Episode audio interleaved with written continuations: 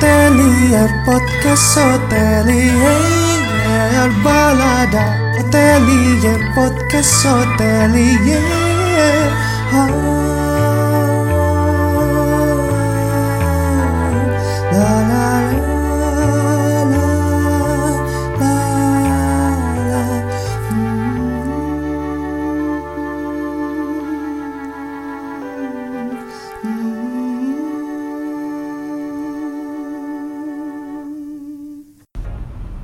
Hello guys, welcome back to my podcast Balada Hotelier Season two. Still with me, your favorite host alive, Romi Roman Shah. Kali ini gue bakalan kedatangan nih satu narasumber, yaitu temen gue yang berbeda prodi lagi nih. Dia tuh beda prodi di kampus gue yang adalah prodi paling favorit nih, yaitu manajemen tata boga atau culinary kitchen. Di sini, narasumber gue tuh bakalan cerita nih pengalaman dia di dunia perhotelan sampai dia memutuskan untuk berpindah haluan nih. Pindah ke bidang apa sih? Penasaran kan? Yuk dengerin aja sampai habis biar kalian tahu gimana serunya cerita dari narasumber gue sekarang. Check this out. Halo, salam kenal semuanya. Gue Kimi, uh, panjangnya Kimi Kurnia Putri. Itu nama asli bukan nama panggung, dan please tolong jangan nanya Kimi Hime. Gue gak ada sangkut pautnya sama orang itu, anjir. Dan ya, gue bukan Kimi Hime, dan size-nya pun beda. Size apa aja pokoknya yang kelihatan tuh beda aja gitu. Gue awalnya itu dari S M A S M A di Bekasi. Saya anak Bekasi, uh. lebih tepatnya di S M A Cindramata Harapan Indah. Awalnya itu taunya sebenarnya bukan S T P, taunya N H A I. Dulu kakak sepupu gue itu ada yang kuliah di N H, terus bokap gue juga sering ngebangga-banggain gitu kan. Teman-teman dia tuh banyak lah yang lulusan N H, yang kerja di luar negeri gitu, kayak iya dek, teman papa tuh kerja di sini-sini, di lulusan N H apa segala macam. Gue kayak wah, ini kayak sebuah tantangan baru nih gitu kan. Gue harus masuk N H, kitchen, asik, anak kitchen banget nih tuh. Nah karena gue taunya awalnya itu N H, jadi gue nggak gak nyari tahu di S T P Bandung. Ya kan terkenalnya namanya N H ya. Ya udah, jadi gue carilah website-nya, website N H I, pendaftarannya gimana, bawa apa aja ini itu segala macem. Gue datang ke S T P Bandung dengan yang gue tahu itu ya itu N H I gitu kan. Gue nggak tahu kalau misalkan itu ternyata S T P Bandung, dan ternyata persyaratan yang gue bawa pun salah. Ya udahlah, akhirnya ya udahlah. Gue bilang ya udah. Ya emang S T P Bandung kan yang bener. Jadi gue akhirnya, karena gue gak bawa peralatan apa-apa, foto juga gak bawa, ini itu segala macam gak bawa, akhirnya gue foto dulu tuh di depan kampus. Dulu gue, eh dulu pas zaman gue itu pendaftarannya masih di uh, yang sekarang tuh asrama. Dulu pendaftarannya di situ. Masjid belum jadi, masih seng-seng gitu. Jalanannya juga belum rapi, masih berantakan banget lah. Kalau sekarang kayak terakhir yang gue tahu tuh pendaftaran tuh di Adak, di hospitality building yang tinggi banget itu. Kalau dulu zaman gue masih di hmm, asrama. Ya udah tuh, udah selesai foto segala macam, gue daftar lah di situ kan. Ada pendaftarannya, ada iMac di situ, gue daftar di situ, gue Uh, masukinnya M T B M P I awalnya. M T B itu manajemen tata boga, M P I itu manajemen patiseri. Udah saya daftar, gue tes lah. Tesnya itu ada uh, bahasa Inggris tulis, bahasa Inggris lisan, psikotes, sama tes kesehatan. Ya kalau nggak salah. Ya, ya itu, ya benar-benar itu, itu benar. Tuh awalnya uh, uh, bahasa Inggris uh, psikotes ya standar lah ya. Psikotes kan kayak hitung-hitungan, terus yang bangunan-bangunan itu loh, yang kubus kalau misalkan dibuka tuh jadinya kayak gimana aja, patternnya apa segala macam yang gitu-gitu. Terus hitung-hitungan, terus antonim sinonim kan ya, apalagi sih gitu-gitu deh pokoknya. Kalau bahasa Inggris tulis ya standar lah. Bahasa Inggris tulis gimana ya, yang kayak misalkan ada cerita nih, ntar lu disuruh nerangin yang dicerita itu ada apa aja kejadiannya, ina inu ina inu gitu. Terus kalau wawancara ya wawancara. Tes kesehatan itu ada uh, tes urin, yang paling gue inget tuh urin, tes mata, tinggi sama berat badan, sama uh, darah iya nggak sih? Lupa deh gue, kalau nggak salah sih darah iya deh, tes darah gitu. Ya, tuh kalau wawancara tuh yang paling epic sih bahasa Inggris. Kalau gue pada saat itu sih gue mem- memaksakan diri gue untuk full English, walaupun ujung-ujungnya bahasa Indonesia juga sih. Gue pilihnya M T B. Oh iya, pas sebelum wawancara itu kan ada dikasih form gitu. Um, kalau misalkan mau ganti jurusan, eh mau ganti jurusan atau ganti prodi gitu, terus gue ganti jadi M T B M T B. Tadinya kan gue M T B M P I, gue diganti, gue ganti jadi M T B M T B. Terus kalau misalkan gak keterima, bersedia dimasukkan ke F P R. F P R itu D dua-nya dari M T B. Pada saat itu tuh ada di tahun gue tuh ada F P R, ada kitchen. Jadi kitchen itu kit itu D satu, F P R itu D dua, M T B itu D tiga-nya. Gitu. Tuh. Nah, kenapa gue pengen banget masuk ke M T B adalah ah, dulu pas gue S M A itu awalnya cik gitu. Pas S M A itu, pokoknya gue tuh dari dulu dari kecil, dari kecil gue tuh pengen banget masuk psikologi. Kan, itu makin-makin bertambah seiring dengan berjalannya waktu, semakin gue tumbuh besar asik. Gue tuh pengen banget jadi guru T K karena gue suka banget sama anak kecil, dan anak kecil pun mendekati gue.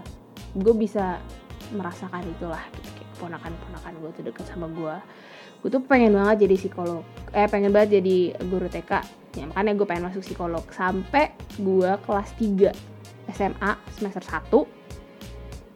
Ada MasterChef di T V kan. Bener dong, MasterChef Indonesia season satu tuh gue inget banget tuh. Yang main waktu, eh yang juriin waktu itu Chef Juna pertama kali. Kayak oh my god, he's so handsome gitu kan. Ya pada pada waktu itu ya gue merasanya dia sangat amat tampan. Nah, sudah gitu pas S M A juga tuh gue sempat kerja part time di kafe deket rumah gue gitu. Nah, di kafe itu tuh si tantenya yang punya, dia dulu itu kuliah di eh kuliah perhotelan kitchen lebih tepatnya di Australia. Gurunya dia itu tuh Nigel, Chef Nigel Lawson kalau misalkan kalian tahu. Uh, pas gue liat juga kayak eh keren juga nih kayaknya nih, masaknya cepet gitu kan, kayak wih anjir keren banget lah. Pokoknya gue kayak wah gue fix banget gue harus masuk kitchen gitu kan. Apalagi ditambah gue juga suka masak. eh sorry gue suka makan. Karena gue suka makan, jadi gue harus bisa masak. Biar kalau misalkan gue mau makan apa, gue tinggal masak gitu. Pada saat itu gue mikir ya gitu. Wah, gue gue harus masuk deh deh. Gitu. Gue harus masuk kitchen. Gak mau tahu, gue izin lah ke orang tua gue.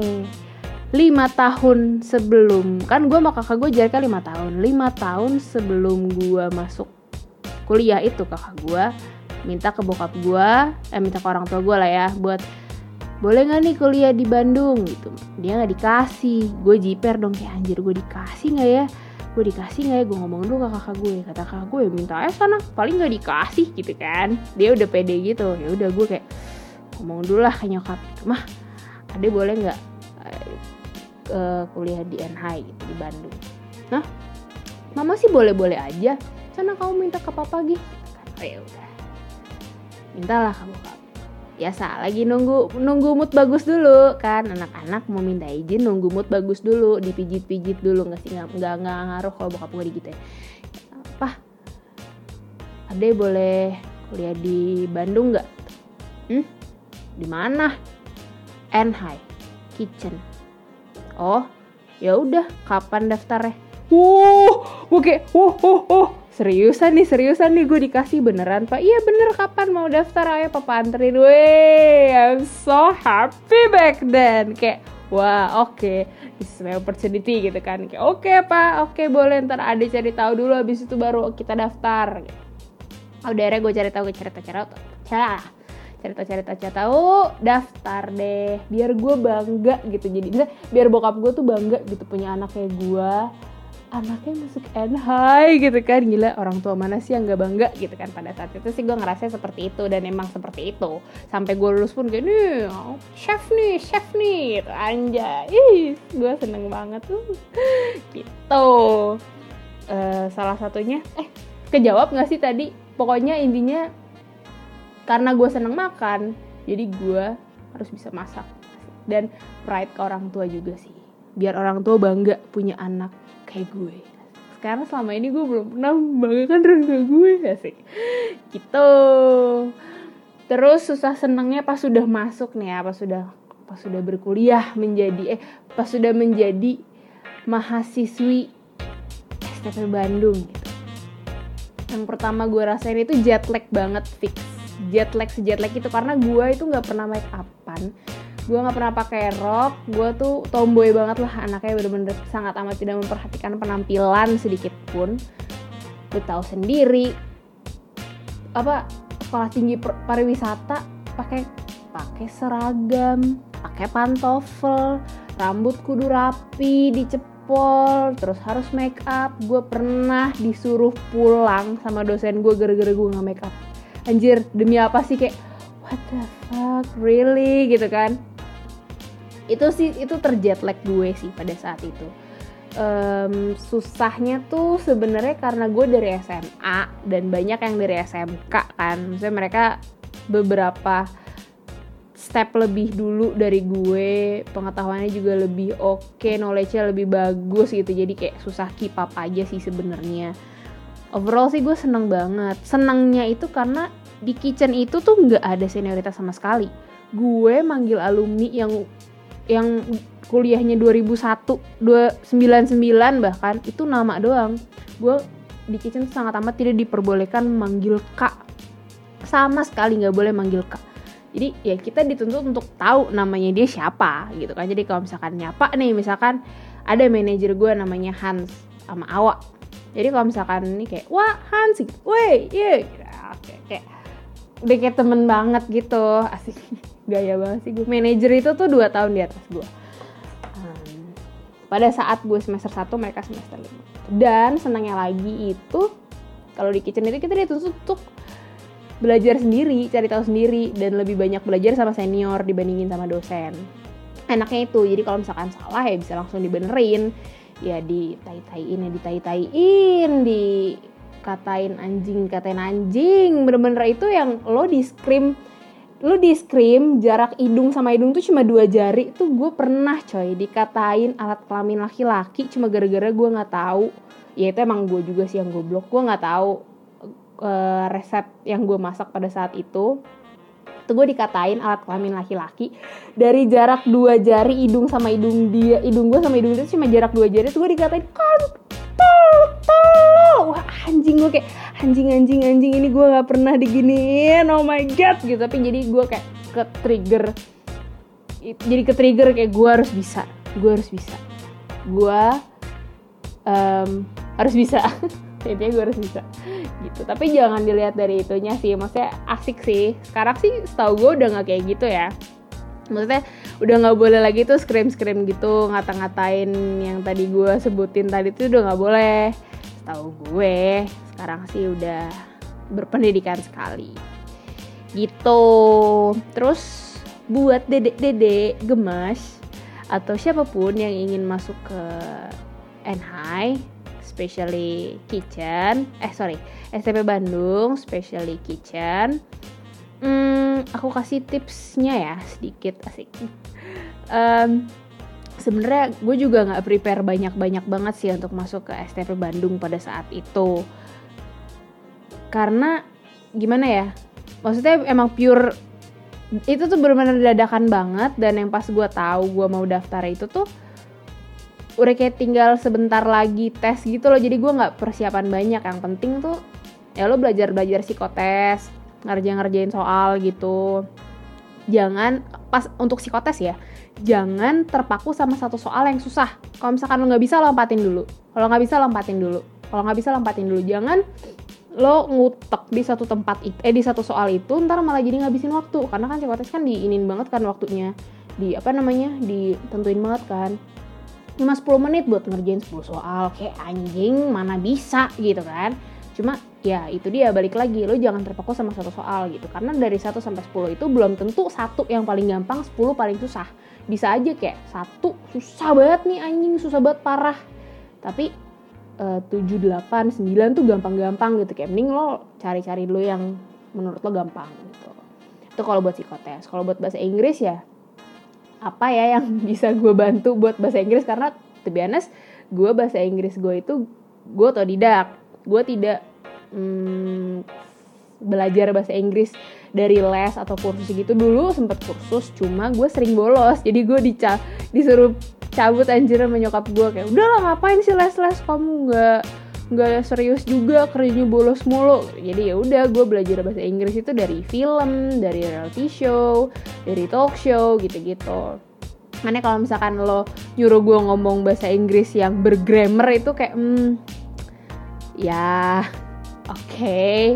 Hmm, kalau misalkan kalau misalkan lo suruh lo nanya gue grammar sih gue udah fix banget ancur, tapi untuk talking gitu, untuk speaking, talking lagi untuk speaking sih gue pede, pede banget gitu. Untuk bahasa Inggris itu sih, maksudnya ya apa ya, semuanya balik lagi ke ke ke cerita sih, maksudnya itu lebih ke ceritanya apa, terus ntar ada pilihannya apa-apa gitu. Terus kalau tes kesehatan ya udah, jangan begadang, jangan ngerokok, jangan minum, jangan apa kek. Kalau misalkan lo buta warna ya ya udah, nikmatin aja, mau gimana lagi. Tapi setahu gue buta warna nggak apa-apa deh, soalnya temen sekelas gue tuh ada yang buta warna juga. Ya temen sekelas gue juga ada yang buta warna, tapi dia bukan buta warna total ya, buta warna parsial gitu. Kayak dia tuh nggak bisa ngeliat warna apa sama warna apa gitu, gue lupa. Sebut saja nama dia Mawar. Cowok-cowok tapi bukan bukan cewek. Siapa ya? Muklis. Anjir siapa Muklis gitu. Terus kalau buat wawancara, nah wawancara sih sebenarnya kuncinya ya menurut gue, karena di situ kan kelihatan tuh segimana besar keinginan lo buat masuk ke S T P. Saran gue, dan yang itu yang gue lakukan pada saat kemarin gue tes itu, lo tunjukin kalau lo tuh emang bener-bener pengen banget masuk N H A I.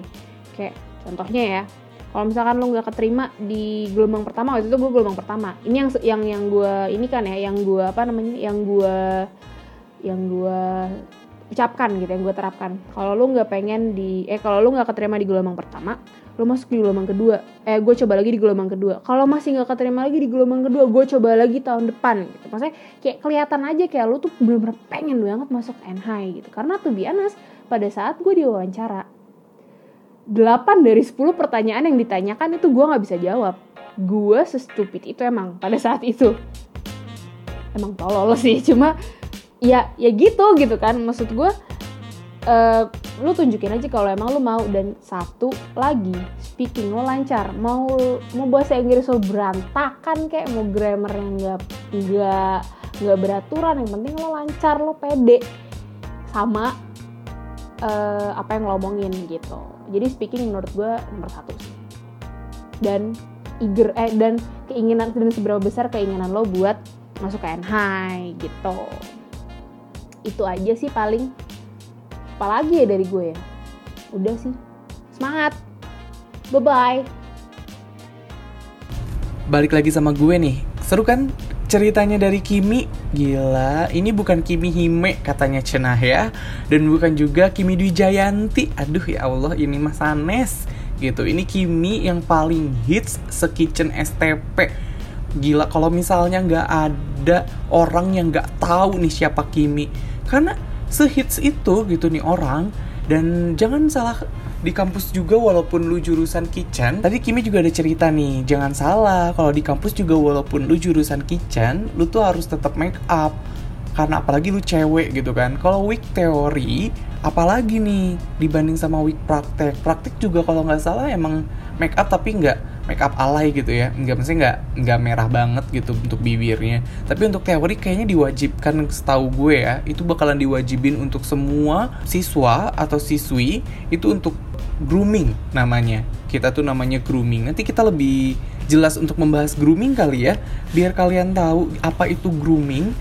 Dan ini tuh nggak ada kalimat lu anak kitchen, lu anak pariwisata, lu anak pastry, anak room gitu kan. Untuk si ceweknya itu ya wajib make up, dan cowoknya wajib grooming gitu. Itu kenapa semuanya dandanannya necis-necis gitu dong, rapi. Dan udah biasa banget deh di kampus zaman gue, kalau misalnya apa ada namanya razia gitu kan, razia rambut, razia baju gitu kan, bener kan? Uh, terus Kimi juga cerita nih, bener kan di kitchen tuh gak ada yang namanya senioritas yang lebay banget gitu loh, yang harus hormat, yang harus lebay gitu. Jadi malah solid banget kedengarannya kan, yang harus manggil nama biar semuanya kenal satu sama lain. Sampai ke alumni juga mereka kayaknya manggilnya tetap ke nama aja gitu, misalnya eh Kim Kim gitu ya, eh Roy Roy gitu kalau namanya kayak gitu. Enggak pakai sosokan kakak mas kayak gitu. Mungkin lebay kali ya kalau misalnya kita manggil kakak padahal seumuran, karena kan di S T P terkenal banget kita bedanya satu semester nih, satu angkatan tapi lu lebih senior. Nggak perlu manggil kakak kok, biasa aja manggilnya. Di angkatan gue udah nggak terlalu lebay kayak gitu sih, dan udah biasa banget, udah biasa banget yang namanya di kampus zaman gue itu di skrim. Kalau di skrim di zaman kampus gue itu masih ada nih. Jadi masih diteriak-teriakin tuh sama senior untuk kerja yang benar gitu kan. Kalau misalnya kita lagi praktek, lu harus yang bener dong mopping, misalnya itu anak room. Kalau misalnya anak kitchen, lu masak kayak gini aja gak bisa. Kalau misalnya anak pastry, lu baking kayak gimana sih? Tapi gak, sekarang udah gak kayak gitu. Sekarang udah lebih slow lagi karena mungkin pendidikan sudah berubah kali ya zamannya. Zaman dulu di skrim-skrim kayak gitu nggak akan ngadu dan kita nggak akan sakit hati. Kalau zaman sekarang mungkin di skrim dikit juga orang-orang udah pada ngadu ke Komnas H A M kali ya, merasa diganggu gitu hak asasi manusianya dia gitu kan. Tapi ya udahlah ya, yang penting nggak baperan gitu kan. Yang penting ketika kita sudah keluar dari proses pembelajaran itu, misalnya di luar kita lagi main segala macem, itu santai lagi kok gue sama senior-senior gue juga. Jadi gak ada yang namanya hard feeling gitu loh. Dan sama ya, dulu gue juga pengen banget nih Kim, uh, kita masuk psikologi atau bahasa gitu. Kimi juga pengen kan psikologi atau jadi guru T K. Tapi kalau guru T K gue enggak sih, karena gue gak terlalu deket sama anak kecil ya, karena guenya juga masih kayak anak kecil gitu kelakuannya. Tapi masuknya malah ke hotel nih ya kita. Yang dua bidang itu menurut gue emang diperlukan banget nih, psikologi dan bahasa. Dan apalagi deket sama anak kecil juga perlu banget Kim, karena gue tahu ngehandle orang-orang gitu kan di hotel itu harus bisa di bidang-bidang itu. Dan udah kebanyakan bacot kali ya gue, jadi mendingan langsung ke sesi selanjutnya aja. Kimi bakalan cerita nih soal serunya dia waktu belajar jadi chef tuh kayak gimana. Dan masih di dunia kulineri juga, dan kenapa dia pindah atau sekarang dia ada di bidang apa sih sekarang kerjanya yang bukan kitchen gitu. Just langsung aja kita pantengin, check this out. Hai hai, kenalin lagi gue Kimi, Kimi Kurnia Putri, lengkapnya dipanggilnya Kimi. Sekarang lagi ada di podcastnya Balada Hotelier. Kenapa hotelier? Karena rata-rata hotelier itu liar, ya gitu. Gak tau sih bener apa enggak, tapi ya yeah, mostly. Gue sih sekarang udah gak kerja di hotel lagi, Ke, uh, kebetulan gitu kan. Tapi masih diajak buat ngobrol-ngobrol nih, buat sharing-sharing di podcast Balada Hotelier. Eh, hotelier, sorry, sorry. Balada Hotelier. Kalau gue sendiri sih sekarang kerja di Advertising Creative Agency, base-nya A T L atau above the line. Itu kita biasanya sih ngerjain iklan-iklan kayak uh, T V komersial, terus billboard, atau uh, digital video yang buat di YouTube atau buat di Instagram, yang gitu-gitulah. um, Iya sih emang gak nyambung banget sama dulu gue kuliah di perhotelan, kitchen gitu kan, terus apa namanya sekarang kerjanya di iklan gitu. Ya well, ternyata gue me, me, me apa ya semacam menyadari bahwa passion gue itu bukan di situ gitu. Tapi ya gue seneng, gue nggak nyesal kalau gue masuk kayak eh, gue dulu kuliah di kitchen gitu, kuliah di N H A I kitchen gitu. Enggak, gue sama sekali sangat, sangat amat tidak menyesal. Justru gue bersyukur gitu, kalau misalkan gue gak kuliah di situ mungkin gue gak akan seperti ini sekarang gitu. Gue tidak akan setaf ini gitu, di pekerjaan gue yang sekarang pun gue membutuhkan ya rules-rules yang dulu gue terapkan selama gue kerja di kitchen gitu. Gitu, jadi I'm not regretted. Gue sangat amat bersyukur gitu, dan gue bisa ketemu dengan orang-orang yang luar biasa. Mungkin kalau misalkan gue dulu nggak kuliah di N H A I, gue nggak akan diundang buat ke Balada Hotelier gak sih? Podcast ya gak sih? Gitu. Tapi kalau misalkan dibilang kangen gak sih sama kitchen gitu? Wah, wah itu gak bisa. Wah itu gak bisa ditanya. Itu gak usah ditanya coy. Kangen banget sumpah. Sekangen sekangen itu gitu. Maksudnya gue kayak, gue kemarinan ngegoreng ayam gitu kan di rumah. Dulu tuh waktu pas zaman gue masih kerja di kitchen gitu kan, udah goreng ayam, goreng ayam aja gitu. Terus kemarin gue goreng ayam, itu terus kena cipratan minyak gitu kan. Gue kesakitan coy. And I was like, wah kayak waktu dulu gue kerja di kitchen, gue udah gak ngerasa cipratan minyak tuh, gue udah gak berasa gitu loh. Gue kayak, ya udah panas-panas aja. Ini tuh kayak gue panas kayak, aduh duh duh gitu ya. Mengaduh gitu kayak, wah, wah beda banget nih sama dulu. Dulu aku tough banget, asik. Jadi kayak anjir gue kangen banget sama kitchen gitu kan. Kangen itu pengen deh kayak hari aja gitu kerja lagi di kitchen. Sehari aja tapi sumpah sehari doang. Gak mau lama-lama. Kangen kena uap-uapnya griller. Kangen kena apa namanya panasnya oven gitu. Kalau misalkan abis buka terus yang puff gitu panas gitu kan. Cipratan-cipratan minyak anjay. Tapi itu kangen banget sih. Kayak ya... ya beda aja gitu kan. Kalau sekarang gue lebih memperhatikan penampilan. Kalau misalkan dulu waktu di kitchen ya anjir bodo amat, mau kayak makeup kayak mau enggak kayak gitu, mau lo belum cukuran enam bulan juga nggak ada yang merhatiin gitu kan. Kalau sekarang kan diperhatiin banget dari atas sampai bawah. Karena sebenarnya menurut gue jadi chef itu tuh seru seru banget sih, seru banget kayak. Eh ya balik lagi sih, kalau misalkan emang lo bener-bener suka ya itu pasti bakal berasa seru banget gitu. Dan apalagi hmm, kalau gue pribadi dulu dari zaman gue eh, pas zaman gue masih kerja di kitchen gitu ya, masih masih masak gitu ya, dari gue job training terus pas gue udah lulus kuliah gitu gue sempat kerja jadi daily worker gitu di salah satu hotel di Jakarta. Um, gue itu selalu penasaran, gue tuh selalu merhatiin orang yang makan masakan gue. Ekspresi dia pertama kali, ekspresi dia pada saat dia nyobain sendokan pertama kali tuh, sendokan makanan itu masuk ke mulut dia pertama kali, itu tuh yang gue perhatiin. Ekspresinya dia gimana gitu, karena it reflects my my food gitu kan. Enak gak gitu dibuat menurut mereka, seneng gak gitu, makanannya habis gak gitu-gitu kan. Maksudnya itu kayak jadi suatu ke kebanggaan gue tersendiri sih. Maksudnya ngelihat kalau misalkan dia seneng berarti kan wah anjir makanan gue uh, enak nih, suit sama lidahnya mereka gitu kan. Kalau misalkan gue kan kayak oke okay, berarti gue harus diimprove lagi, lebih baik lagi gitu. Dan gue kadang suka sedih gitu kalau misalkan gue ngelewatin dishwasher gitu ya, dishwashing area gitu, terus kayak ada sisa-sisa makanan kayak anjir itu gue udah capek-capek masak gitu kan tapi gak dihabisi, anjir itu sedih banget sih gue. Gue kayak wah anjir kayak merasa tidak dihargain gitu ya, walaupun gue nggak tahu sih itu karena nggak dihabisin karena emang dianya kenyang atau karena makanannya nggak enak gitu kan. Jadi kayak semenjak itu, semenjak gue kerja di kitchen gitu ya, eh semenjak gue kuliah dan gue pernah merasakan kerja di kitchen gitu, gue sangat amat anti sama yang namanya makanan gak habis.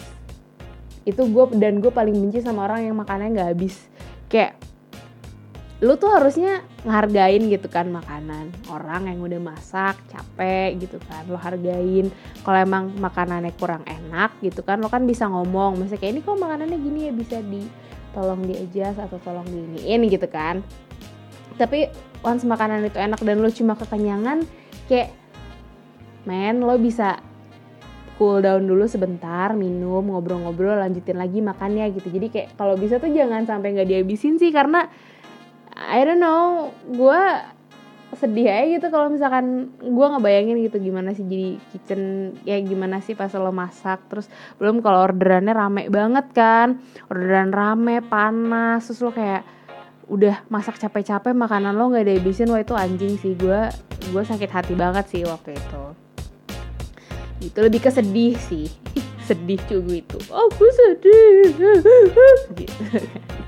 Anjir lebay. Gitu. Dan gue pernah denger gitu ya, kayak beberapa kali orang tuh kayak, kan jadi chef tuh berat tahu gitu kan kerjaannya. Tuh lihat aja tuh kebanyakan laki-laki gitu kan. Kalaupun gak laki-laki tuh pasti cewek-cewek yang badannya besar gitu. Gue kan berbadan besar ya. Um, in my opinion ya, uh, jadi chef itu berat belum berat-berat enggak juga sih, maksudnya ya itu balik lagi ke kitanya. Tapi kalau misalkan dibilang um, berat ya lumayan, karena kita kerjanya berdiri sembilan jam tuh paling cepat kan. Shift itu kan sembilan atau enggak delapan jam. Terus lo dapat uh, jatah istirahat sejam buat makan gitu kan, makan sama duduk. Dan hmm, gak tahu ya, gue sih jarang, bahkan hampir gak pernah pulang on time gitu. Maksudnya selalu overtime, overtime gitu, overtime terus. Ya capek juga sih gitu kan. Belum kalau misalkan lagi banyak tamunya, lagi udah gitu tamunya juga suka kadang kayak anjing semua kan, banyak mau bangsat. Uh, emosi maaf.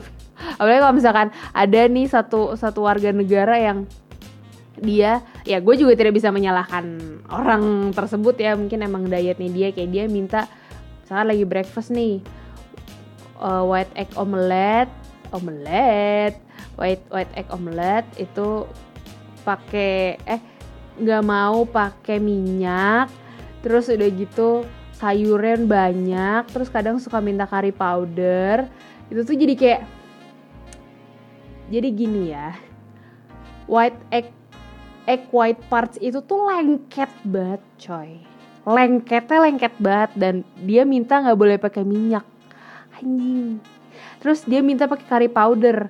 Coy, gue bikinin omelet tuh gak buat lu doang, buat semua orang. Kan gue harus nyuci pan gue lagi abis itu, ntar harus dipanasin lagi biar gak lengket anjing. Jadi kayak hmm oke okay lah gitu, tapi ya udahlah, kayak anjing ya udahlah gitu. Kita juga tidak bisa menghindari itu kan gitu, tapi ya balik lagi. Tapi seru sih, sih gitu. Seru banget. Beratnya ya itu kan tadi, capek kerja terus panas. Di kitchen kan paling adanya exhaust, terus panas. Deket api, oven, griller, griddle, wok gitu kan. Chinese wok tuh yang apa namanya yang um, apa ya wajan-wajan. Wajan yang di Chinese Chinese food gitu, nah itu namanya Chinese wok. Kan panas gitu kan. Terus apa namanya, belum kalau misalkan lo harus bawa-bawa barang yang berat gitu. Ya emang ada troli sih, tapi kan ya terkadang kita tidak bisa mem- mem- mempergunakan troli di setiap situasi gitu. Terus kalau menurut gue pribadi, belajar masak tuh susah-susah gampang sih, dan itu balik lagi ke kitanya. Uh, eager eager kita buat belajar tuh se- sebesar apa. Semakin kita kemauannya besar ya semakin mudah.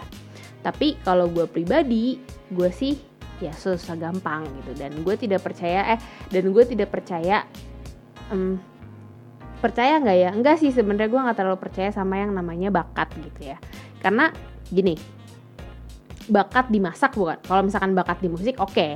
Bakat dimasak itu menurut gue kayak lo itu harus tahu nih takaran masak yang enak tuh segimana gitu kan, takaran uh, mie apa uh, apa ya garamnya berapa, mericanya berapa gitu-gitu kan.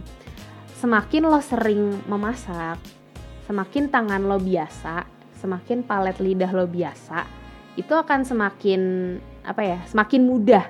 Itu yang menurut gue bisa karena biasa, bukan bakat. Ngerti gak? Jadi kayak lo belum pernah masak nih sebelumnya gitu, terus lo kayak cuma dikasih video tutorial satu terus lo langsung bisa. Ya gak gitu juga coy gitu kan. Lo harus kayak coba-coba dulu. Makin sering masak makin makin lancar, makin bagus gitu kan makanannya. Terus uh, apa namanya rasanya. Lo kayak gue sekarang kalau misalkan masak gitu ditanya ini resepnya gimana, ya gue cuma sebutin aja bahan-bahannya. Gue tidak pernah menuliskan quantity pastinya, karena itu semua gue berdasarkan palet lidah gue sendiri gitu. Sampai sekarang itu pun yang sering diajarin sama uh, dosen gue dulu, ada namanya Bu Nur. Halo Bu Nur, kalau denger, uh, menurut beliau itu ada satu ilmu yang harus diterapkan di kitchen. Itu adalah ilmu kirologi. Apakah itu kirologi? Ya kita ngira-ngira aja, mengira-ngira, dikira-kira gitu, ini seberapa banyak, ini segimana, kurang garam tambahin garam, keasinan kasih air gitu. Jadi kayak itu ilmu kirologi tuh yang harus diterapkan di kitchen. Ilmu khusus ya, ilmu khusus lagi gitu. Terus udah gitu pengalaman pahit selama di kitchen itu banyak sih, kayak yang udah pernah gue sebutin juga kan, di screening, uh, di screening terus udah gitu uh, ya pernah disalahin atas kesalahan yang bukan gue yang perbuat gitu.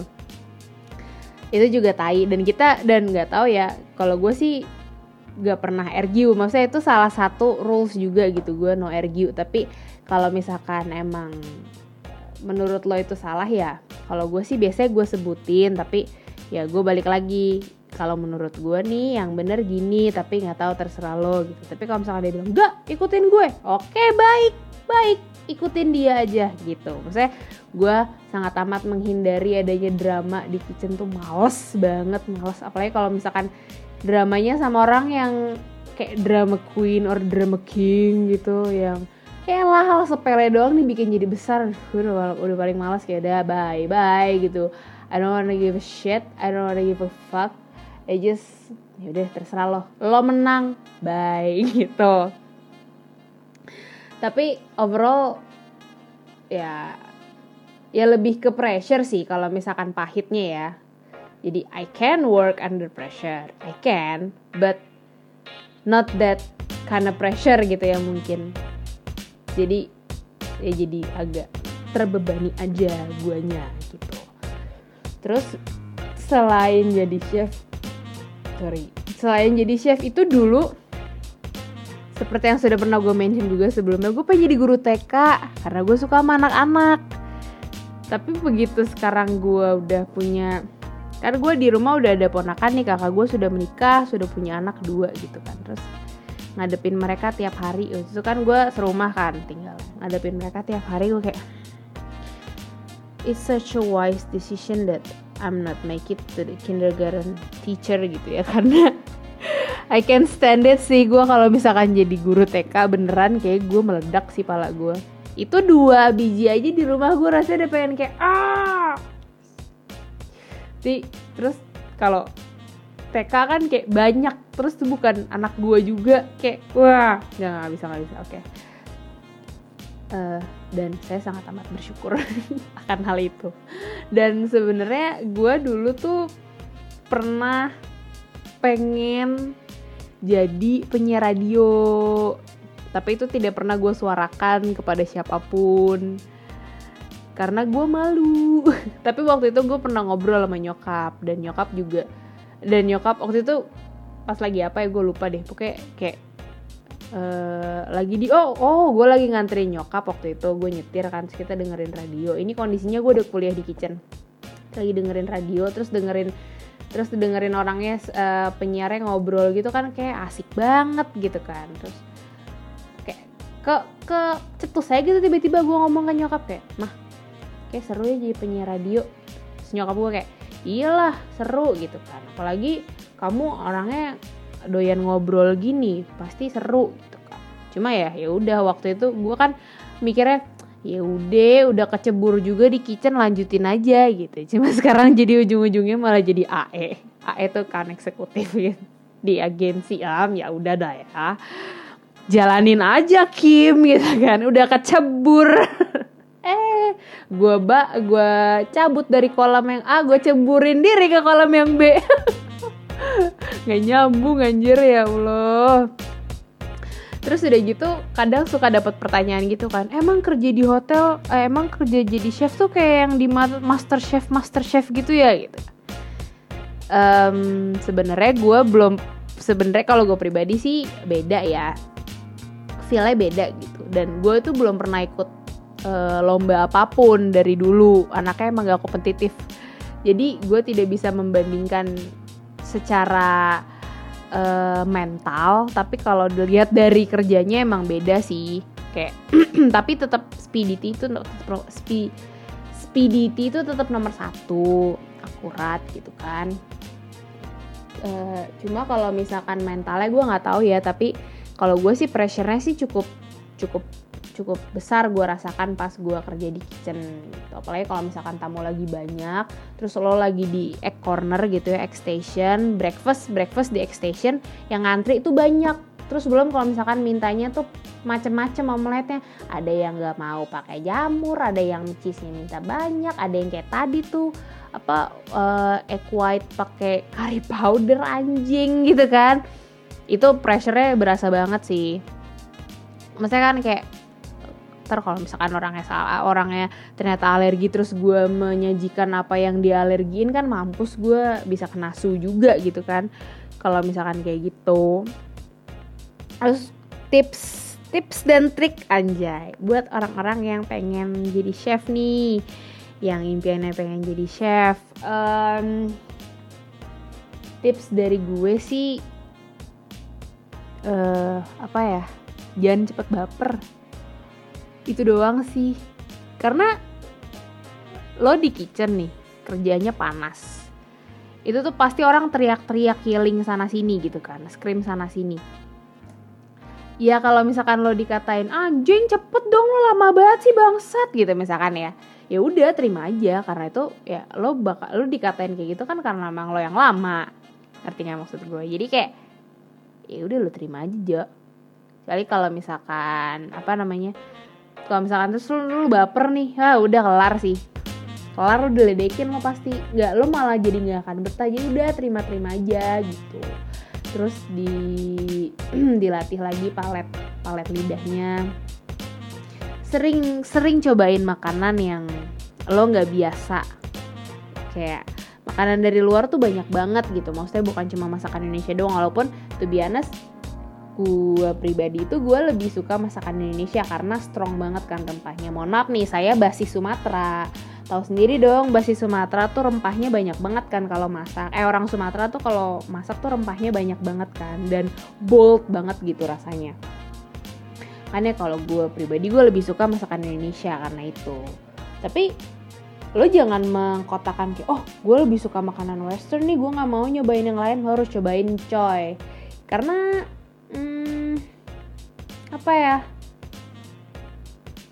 ya semakin semakin luas wawasan palet lidah lo, masak lo akan lebih enak, akan semakin enak gitu. Dan lo akan semakin mudah juga mengadap atau meng, meng apa ya, ya mengadap makanan mereka ntar buat lo makan lagi gitu, eh buat lo makan lagi, buat lo masak lagi gitu, akan lebih mudah gitu sih. Itu aja sih paling, itu yang pertama tuh jangan baper aja, sumpah deh. Kalau lo baper sih udah kelar sih hidup lo, lo nggak akan bertahan lama di kitchen karena ya orang pasti bakal marah-marah, orang pasti bakal ngedekin yang aneh-aneh gitu. Itu aja sih. Semoga membantu ya pembicaraan gue yang tidak ada juntrungannya ini, yang gak jelas gitu. Semoga membantu, bisa uh, sedikit lebih paham mengenai kitchen gitu-gitu. Oke, good luck, see you when I see you. Oh iya, kalau misalkan mau follow Instagram, boleh kan? Boleh boleh nggak Rom? Gue ngepromoin Instagram gue. Instagram gue et orekimi kayak gitu. Alumni Kitchen N H A I dua ribu dua belas. Salam kenal. Buat yang de, uh, buat yang masih pada kuliah di kitchen, mau nanya-nanya ke gue silahkan, boleh banget, boleh di D M di Instagram. Ntar ngobrol-ngobrol. Atau enggak? Kalau mau ngobrol lebih jauh, mau ketemuan, gue di Jakarta, boleh juga. Kabar-kabarin aja. I'm open for any kind of meetings. Cie. Karena aku orangnya suka ketemu sama orang dan suka ngobrol. Oke? Okay? Sampai bertemu lagi. Jangan lupa dengerin episode-episode Balada Hotelier yang lain ya. kan di sana dia nggak cuma ngebahas soal kitchen doang kan, banyak semua yang berhubungan dengan hotel. Oke, okay? See you when I see you, bye bye. Gila, advertising kreatif agency, kece banget nggak? Kece banget kan?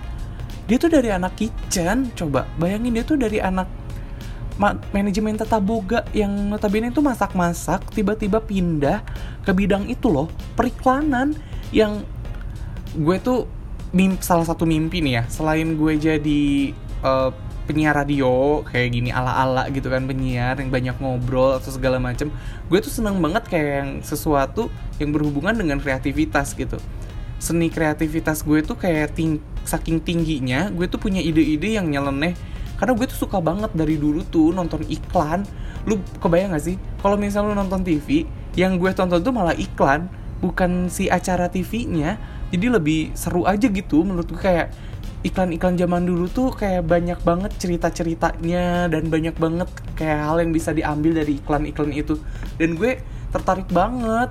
Kayak segala bidang gue sekarang tertarik deh. Atau mungkin gue aneh gitu ya. Enggak sih, gue tertarik karena lebih pengen tahu sih ini kedepannya kayak itu kayak gimana. Karena seru aja nih kayaknya, Kim. Ajak-ajak gue dong kalau misalnya ada lowongan gitu kan. Gue magang deh, magang gitu di situ. Ya, boleh ya, gitu kan. Yap, gak boleh ada yang disesali, bener banget tadi kata Kimi. Semuanya tuh udah jadi jalan kita masing-masing ya, Kim ya. Apalagi semua yang udah kita lalui itu bakalan jadi bekal nih buat kita ke depannya. Kayak dia belajar di kitchen kerasnya kayak gimana, toughnya gimana. Kebuktikan dengan cerita dari Kimi yang tadi tuh, dia tuh ngambil pelajaran nih dari kerjanya dulu dia di kitchen tuh. Dia bisa berubah atau bisa menerapkan ke pekerjaannya yang saat ini. Walaupun kelihatannya kayak, jir gak relate banget nih kerja dari masak ke advertising gitu kan. Tapi bisa kok, lu bisa ambil positif-positifnya. Kayak lu gak baperan, lu kerja keras, lu bisa bekerja di bawah tekanan gitu kan. Karena advertising gak cuma membutuhkan kreativitas doang, tapi banyak banget poin-poin lainnya. Bener gak, Kim? Bener banget dong. Gue pengen ngebahas tentang tadi cerita dari Kimi, yaitu ekspresi makan orang-orang nih, yang ternyata diperhatiin loh sama pelaku kulineri itu, sama yang masak gitu kan, sama yang bagian servis. Jadi kalau makanan gak habis atau nyisa gitu, itu gak enak banget, gak kerasa banget kalau misalnya kayak something wrong gitu dengan makanannya itu. Kayak feeling guilty aja gitu, orang-orang yang udah kita siapin makanan ternyata gak dimakan. Apa makanannya gak enak, apa servis kitanya gak enak. Kan kalau misalnya dianya kayak menikmati, itu seenggaknya akan habis kan. Kalau gak habis juga mungkin bisa, mungkin sekitar delapan puluh persen lah makanan orang-orang, apalagi cewek yang gak mau full gitu dihabiskan. Itu tuh jadi tolak ukur gitu loh dengan pekerjaannya mereka. Dan pasti bener banget sih, dia, mereka bakalan sedih banget karena mereka udah masak capek-capek tapi gak dihabisin gitu. Karena gue juga dari kecil nih sama nyokap bokap diajarinnya itu buat ngabisin makanan. Bener banget, karena menghargai banget capeknya orang tua gue ngam- untuk dapetin uang dan masak. Itu tuh berat banget gitu, dan gue tahu seberat apa gitu mereka untuk berjuang itu. Jadi gue tuh selalu menghargai makanan apapun itu. Gue lebih baik gak ngambil makanannya, atau gue bilang kalau gue gak suka makanan itu. Misalnya nyokap gue mau masak apa, daripada gak gue makan, mendingan gue langsung bilang, oh gue gak suka itu gitu, gue gak bisa makan ini. Jadi gak di gak jadi mubazir gitu, gak masak capek-capek terus gak gue makan. Dan bener banget tuh kata Kimi, kita tuh harus ngehargain makanan loh. Ya kalau kurang enak misalnya, mending lu tuh tanya dulu gitu ke waitersnya, ke ingredientsnya apa, apakah makanannya itu sesuai dengan selera lu atau enggak. Atau misalnya lu ketika all you can itu jangan berlebihan deh gitu, ngambilnya dikit-dikit aja dulu, kalau enak baru lu ambil lagi. Karena gak enak banget loh ngelihat makanan sisa yang gak dihabisin gitu. Dan nyambung lagi nih, kalau misalnya shift kerja di kitchen tuh tadi berat juga ya kedengerannya. Kayak emang harus banyak yang namanya double shift, extend, itu tuh udah biasa banget deh di dunianya hotel. Apalagi anak-anak kitchen gitu, yang kebayang banget nih kalau misalnya lagi ada event gede, tamunya banyak, terus dia banyak banget orderan, room service juga, kamar lagi seratus persen banyak room service gitu. Kebayang dong kalau misalnya capeknya mereka tuh kayak gimana. Dan apalagi kalau tamunya tuh banyak minta, banyak request, pengen, aduh kesel banget deh. Misalnya kayak dia vegetarian, terus gluten free, no micin, no seafood, alergi ini, alergi ono, gak mau ada kecap, sausnya dipisah, telurnya pengen tiga puluh persen yang putihnya gitu kan. Aduh gak ngerti deh gue, hidup terserah-terserah lu deh mau makan kayak gimana juga, gue sama semuanya dimakan gitu kan. Dan gue pengen banget nih nanti kita lanjut lagi nih Kim pembahasannya, karena gue penasaran banget sama advertising kreatif agensi itu apa. Walaupun gak terlalu relate, tapi ada lah ya relate-nya sedikit sama dunia pariwisata, karena itu industri kreatif kan. Dan gue penasaran banget, one day kita harus collab lagi. Gue harus langsung wawancarai elu tentang agensi atau tentang pekerjaan elu yang sedang geluti saat ini. Apalagi karena lu pengen jadi penyiar juga kan nih. Yuk kita collab bareng ya, jadwalkan. Dan buat kalian, thank you banget udah dengerin podcast gue episode kali ini. Semoga masih ada episode lainnya bersama Kimi nih ya, doakan aja. Thank you banget Kimi sekali lagi buat waktunya. Dan buat yang lain yang mau ikut bercerita boleh banget. Kalian tinggal mention aja ke Instagram gue et romi roman shah atau Balada Hotelier di et balada hotelier, atau langsung ke email kami di balada hotelier at gmail dot com.